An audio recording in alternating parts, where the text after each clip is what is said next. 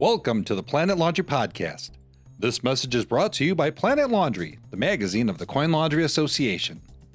In this episode, we will hear from author and laundry business expert Stephen Bean, who will discuss how our psychological makeup impacts our financial decisions.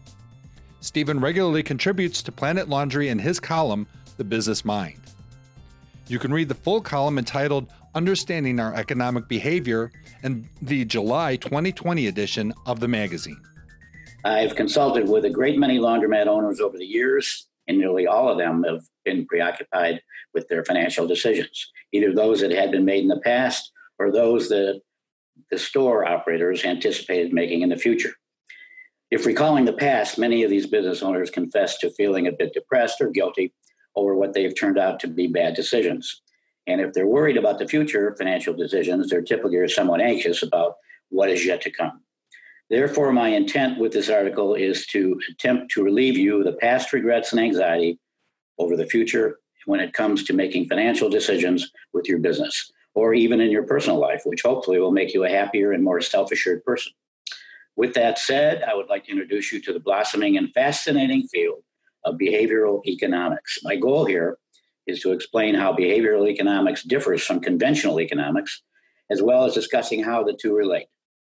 Regular readers of my column surely will recall that I have alluded to this timely topic in the past. Make no mistake, plenty of what conventional economics has to offer is quite valid and most certainly useful. Behavioral economics simply adds more tools to your economic toolkit, thereby helping you to make more sense of why laundromat owners, and any business for that matter, often tap in completely financial reasons or non-financial reasons uh, while while making crucial decisions about money. The field of behavioral economics came into being due to significant research and advancements in neuroscience and psychology. These advancements have enabled scientists to study brain activity, including neurotransmitter chemicals flowing within the central nervous system, with a high degree of accuracy. What's more, this can be done while individuals are undergoing specific experiences such as, but not limited to, reading your print advertisements or making real world financial decisions. Some interesting new highly valid research discoveries are demonstrating that people typically don't behave the way conventional traditional economic principles assume they should when it comes to making financial decisions.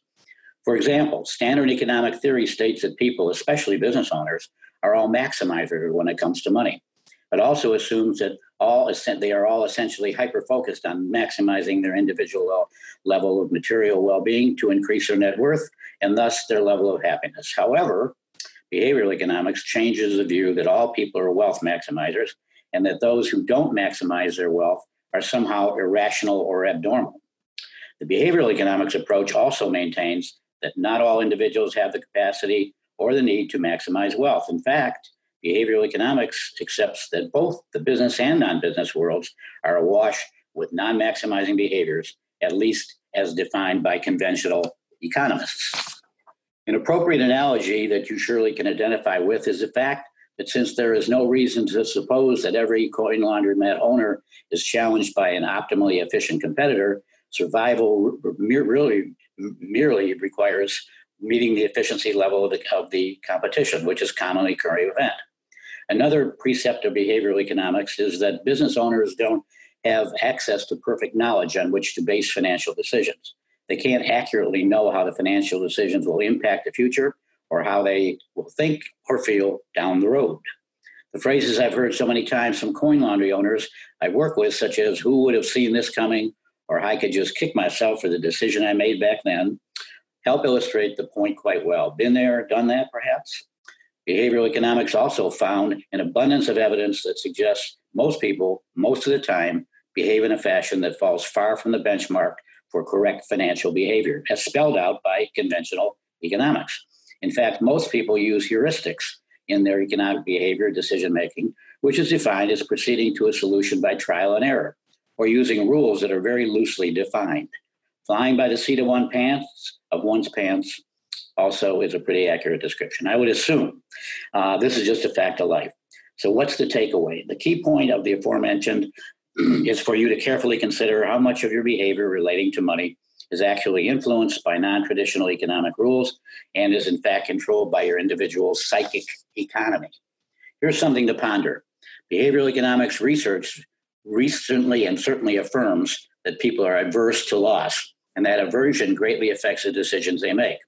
However, what we've learned is that the brain reacts more negatively to a given loss than positively to the same amount of gain.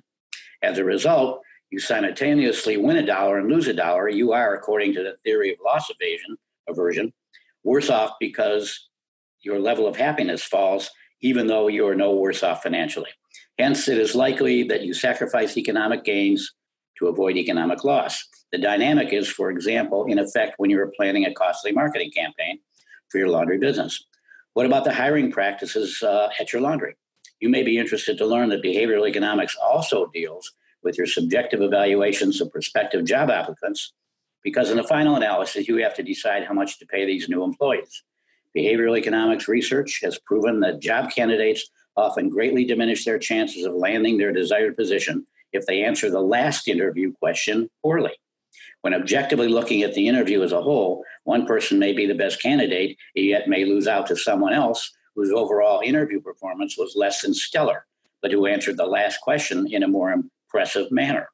This rings true scientifically because we tend to remember beginnings and endings of events we've experienced far more so than recalling what actually transpired in the middle. This certainly applies to job interviews as well, even to the movies we've watched.